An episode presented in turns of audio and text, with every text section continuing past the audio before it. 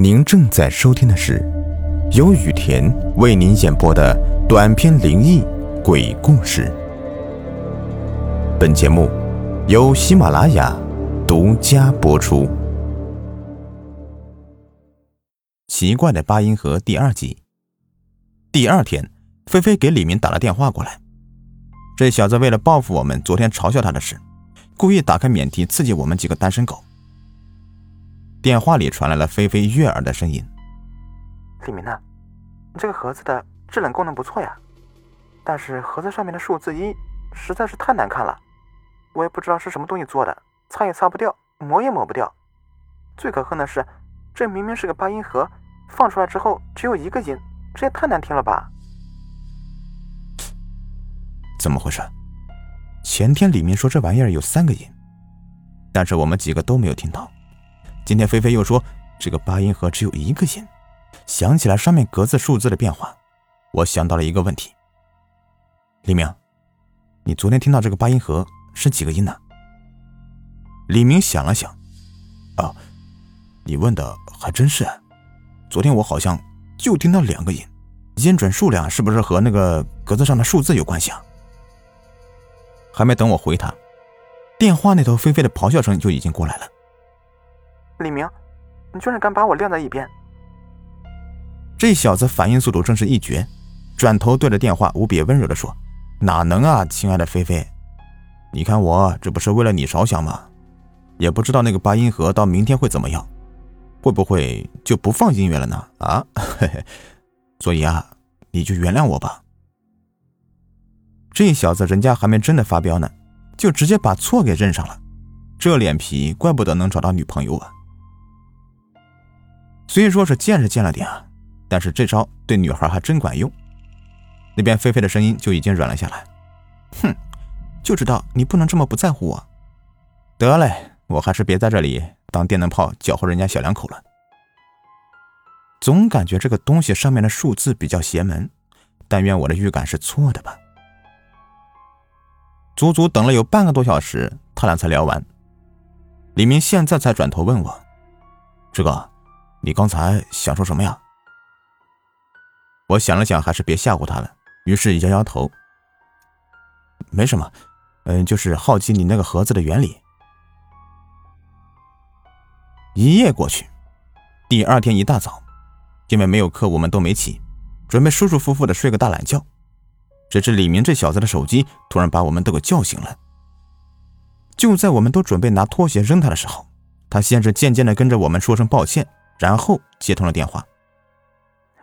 李明，我做了个噩梦，一个穿着红色衣服的女鬼在我后面追我，还说什么还有一天的时间了，我也不知道她要干什么。菲菲瑟瑟发抖的声音从电话那边传过来：“别怕，你出来，我去找你，有我在呢，没事。”李明用最快的速度穿好衣服，用湿毛巾抹了把脸，牙都来不及刷，拿着一个口香糖就冲出去了。我躺在床上，不由得想起昨天晚上李明那个梦，也是一个红衣女人，说是还有两天就到时间了。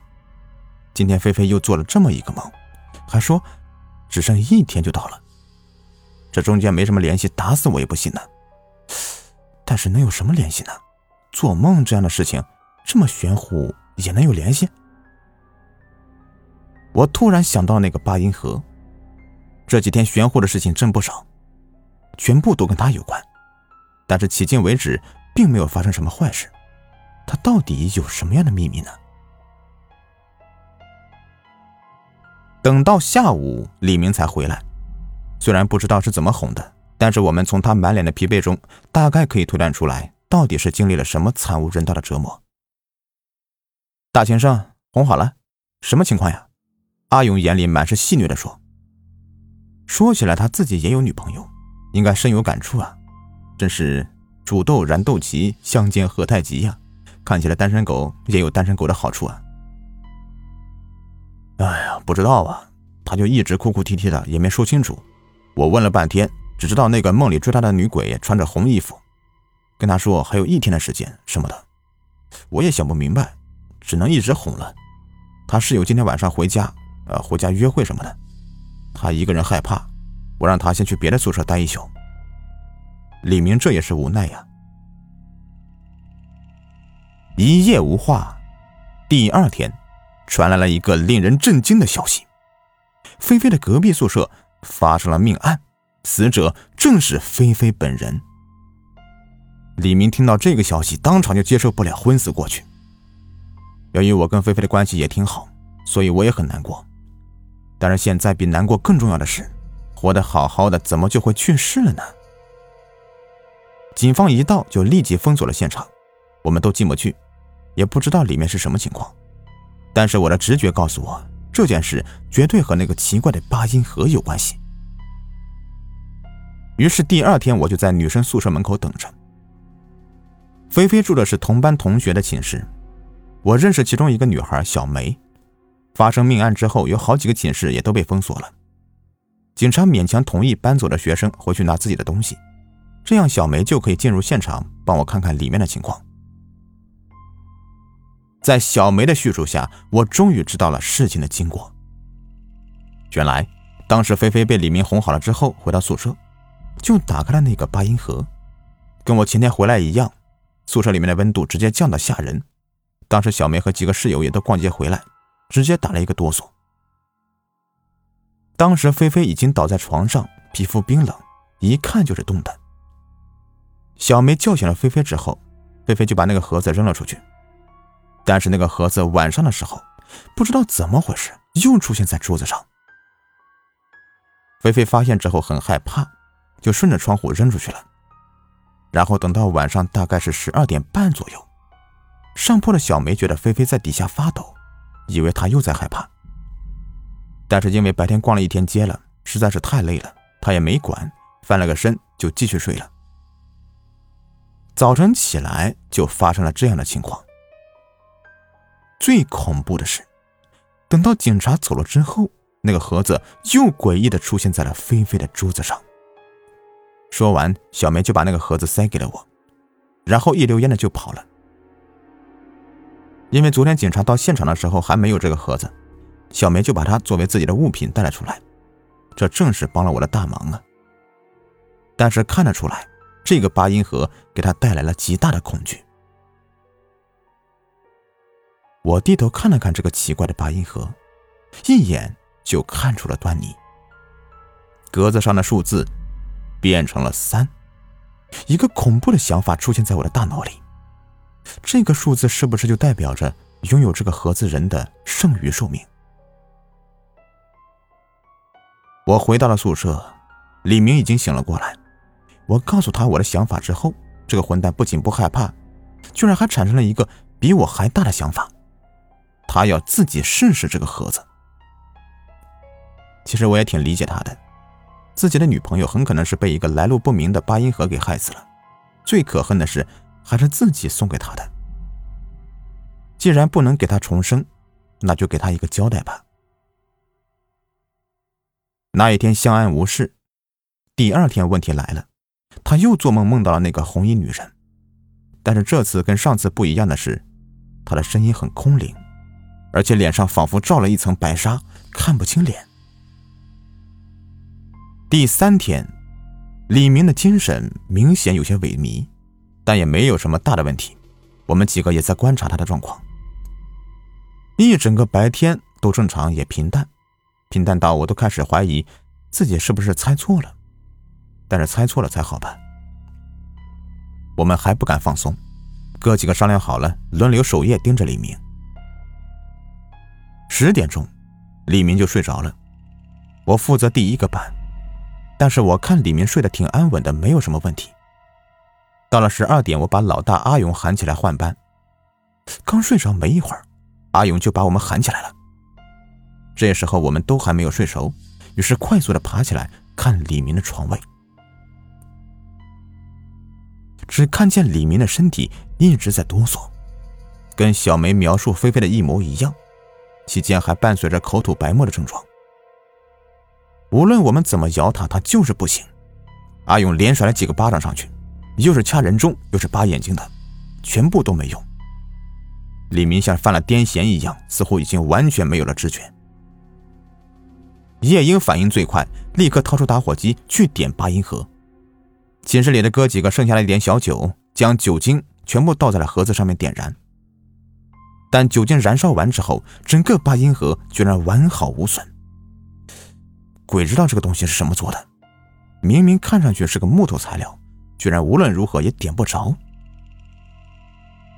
虽说点不着，但是好像还是有点用的。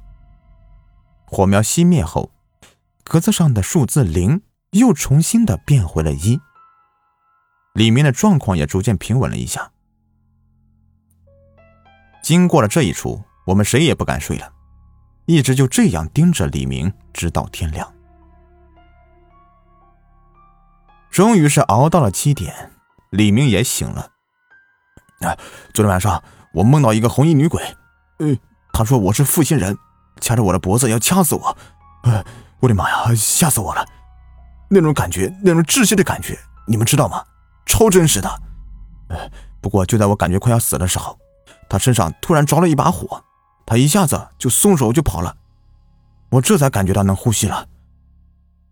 没等我们发问，他自己就把昨天的情况给说出来了。我们面面相觑，也把昨天晚上的事跟他说了。这时候哥几个都背后一冷，面色不好。看来那个八音盒真的有点古怪呀，而且还是迷信方面的古怪。哥几个社会主义接班人呢，可不会对付这些玩意儿。说出去必然也没人相信的。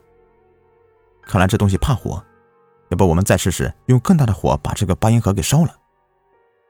阿勇给出了一个建议，恐怕不行。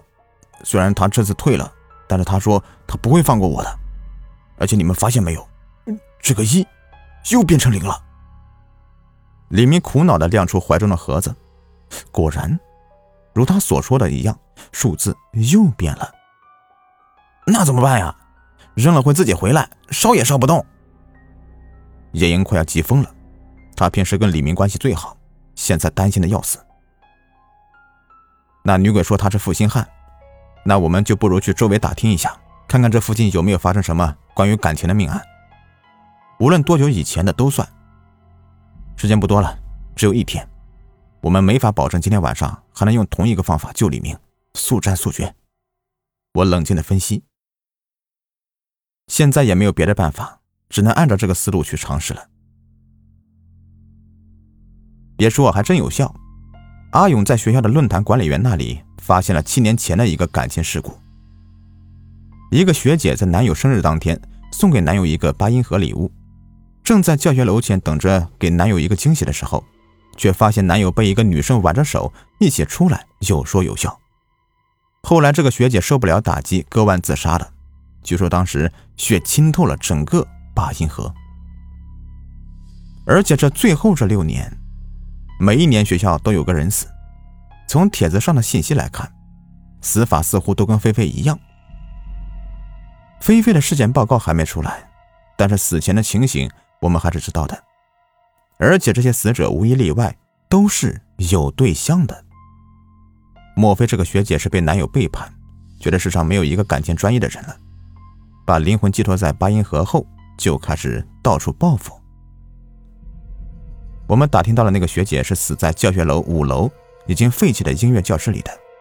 当时学校按下了这件事，所以知道真正情况的人不多。过了这么多年，打听出来的也不知道有多少水分，但是我们也没有办法了，只能冒一次险。毕竟是好兄弟，不能见死不救啊。当晚，我和李明带着八音盒去了音乐教室，反正死马当活马医吧。我还带了一小瓶汽油，要是不行的话，我就在这里开篝火晚会，烧了这见鬼的八音盒。一直等到十二点左右，我都快崩溃了。那个八音盒突然自动打开了，唧唧歪歪的放起音乐来。我和李明立刻站起来过去看。只看见其中飘出一股红色的烟，然后穿着红衣服的学姐就出现了。负心人，居然敢伤我！学姐一出现就直接瞪着李明，根本就无视我。看来传言是真的，他是针对非单身的人的。请等一等，学姐，我可以证明李明和菲菲绝对没有互相背叛，他怎么就负心了呢？我急忙护在李明的前面，滚！单身的我才懒得搭理呢。这事儿跟你没有关系。再敢拦我的话，连你一起杀掉。这句话的语调比上一句还要尖锐，我的耳膜隐隐的在向我抗议，我的内心也受到一万点真实伤害。看不起单身的，我操！志哥，让开吧，今天我跟他拼了，能赢的话，就算是为了菲菲报仇了。被他杀了，我就是变成鬼也，要继续和他干。李明突然爆发了，撸着袖子，死死的瞪着女鬼。李明已经从我的后面冲出去了，在地上抄起一把椅子，直接砸了过去。但是鬼又没有实体，这样的攻击如何才能奏效呢？惹怒了女鬼可不好玩呢。我一把抱住他的腰，连忙劝道：“冷静，兄弟，冷静啊，咱们有话好好说呀。”学姐仿佛也被李明突然的爆发弄得有点懵了。飘在空中，若有所思。真会装腔作势，你就是用这样的把戏欺骗女孩的吧？学姐冷冷的说道，眼睛变得血红。你等一下，你看这个，当年你男友犯错误的时候，被人曝光始乱终弃，毕业之后根本就找不到工作，后来借酒浇愁，过马路出车祸了，没抢救过来。我看到这里，马上把管理员师兄给的资料拿给学姐看。他看到这个的时候，我感觉周围的空气一阵波动，尖叫道：“那是他的报应，他活该，算他好运，没有亲手让我了结他。”哎呦我去，你个疯婆子！李明还在争，我被他装一脸，也火了，跳起来抓着八音盒就往墙上一摔。我操你妈！你什么鬼逻辑？谁他妈欺负你，你搞谁去啊？那个鬼男人都下地狱了，你都不敢去撕他呀？还有那个抢你男人的绿茶，你有本事去撕他呀？搁这耍什么威风呢？你被背叛了，好了不起啊！干脆全世界都别恋爱了，别结婚了，人类就此灭绝吧！我一顿暴躁狂怼，学姐被我怼得一脸懵逼，一时间也没反应过来，但是气势明显是低了很多。我一看有戏，立刻又说：“你这些年害了这么多人，之前跟你也是无冤无仇的，做了什么坏事也就罢了，我兄弟两口子怎么你了啊？你就来杀人？且不说我兄弟没干过什么负心的事儿。”就算干过，你拉上菲菲干什么？就因为她有对象吗？啊？那你他妈的就直说呀！你嫉妒人家不就完了吗？找什么理由呢？还觉得自己是正义使者了是吧？连李明也跟着懵逼了，一人一鬼的茫然的看着我。我稳定了一下情绪，放缓了语气：“学姐，我说你啊，这几年你飘的有什么意义啊？为了这个渣男自杀，自己算算划不划得来？你爹妈白发人送黑发人。”还每年给你烧纸，希望你安息呢。你在这里当鬼害人，你爹妈知道不？你想过他们没有？女鬼真的被我说动了，眼里茫然的流下两行血泪，嘴里喃喃的说：“爸爸妈妈，你说的对，真的是太不值得了。没想到我竟然为了这种无意义的事，堕落了这么多年，我真的是太傻了。”学姐喃喃的说着。脸上血泪横流，慢慢的，他的身影开始变得透明，最后直至消失。栖息在八音盒里的是他的怨怼和执念，现在支撑他的执念消失了，他也就不再存在了。李明还沉浸在我刚才意气风发的演讲中，直到女鬼消失，这才转过身来，对我竖起一个大拇指，僵硬的笑了笑：“兄弟，牛逼啊！”跟火影学的嘴遁吗？我尴尬的笑了笑，看到被我摔出去的八音盒，它变得暗淡无光，被摔破了一个角。看来这件事圆满的解决了。李明心里一松，一屁股坐到地上，突然抱住膝盖，压抑的哭了起来。他失去了心爱的女孩，这两天一直压抑着，现在事情解决了，悲伤才爆发出来。我叹了一口气。拍拍他的肩膀，突然觉得两个人真心相爱，其实很美好。好了，这期故事呢就这样。如果你喜欢的话，别忘了订阅、收藏和关注我。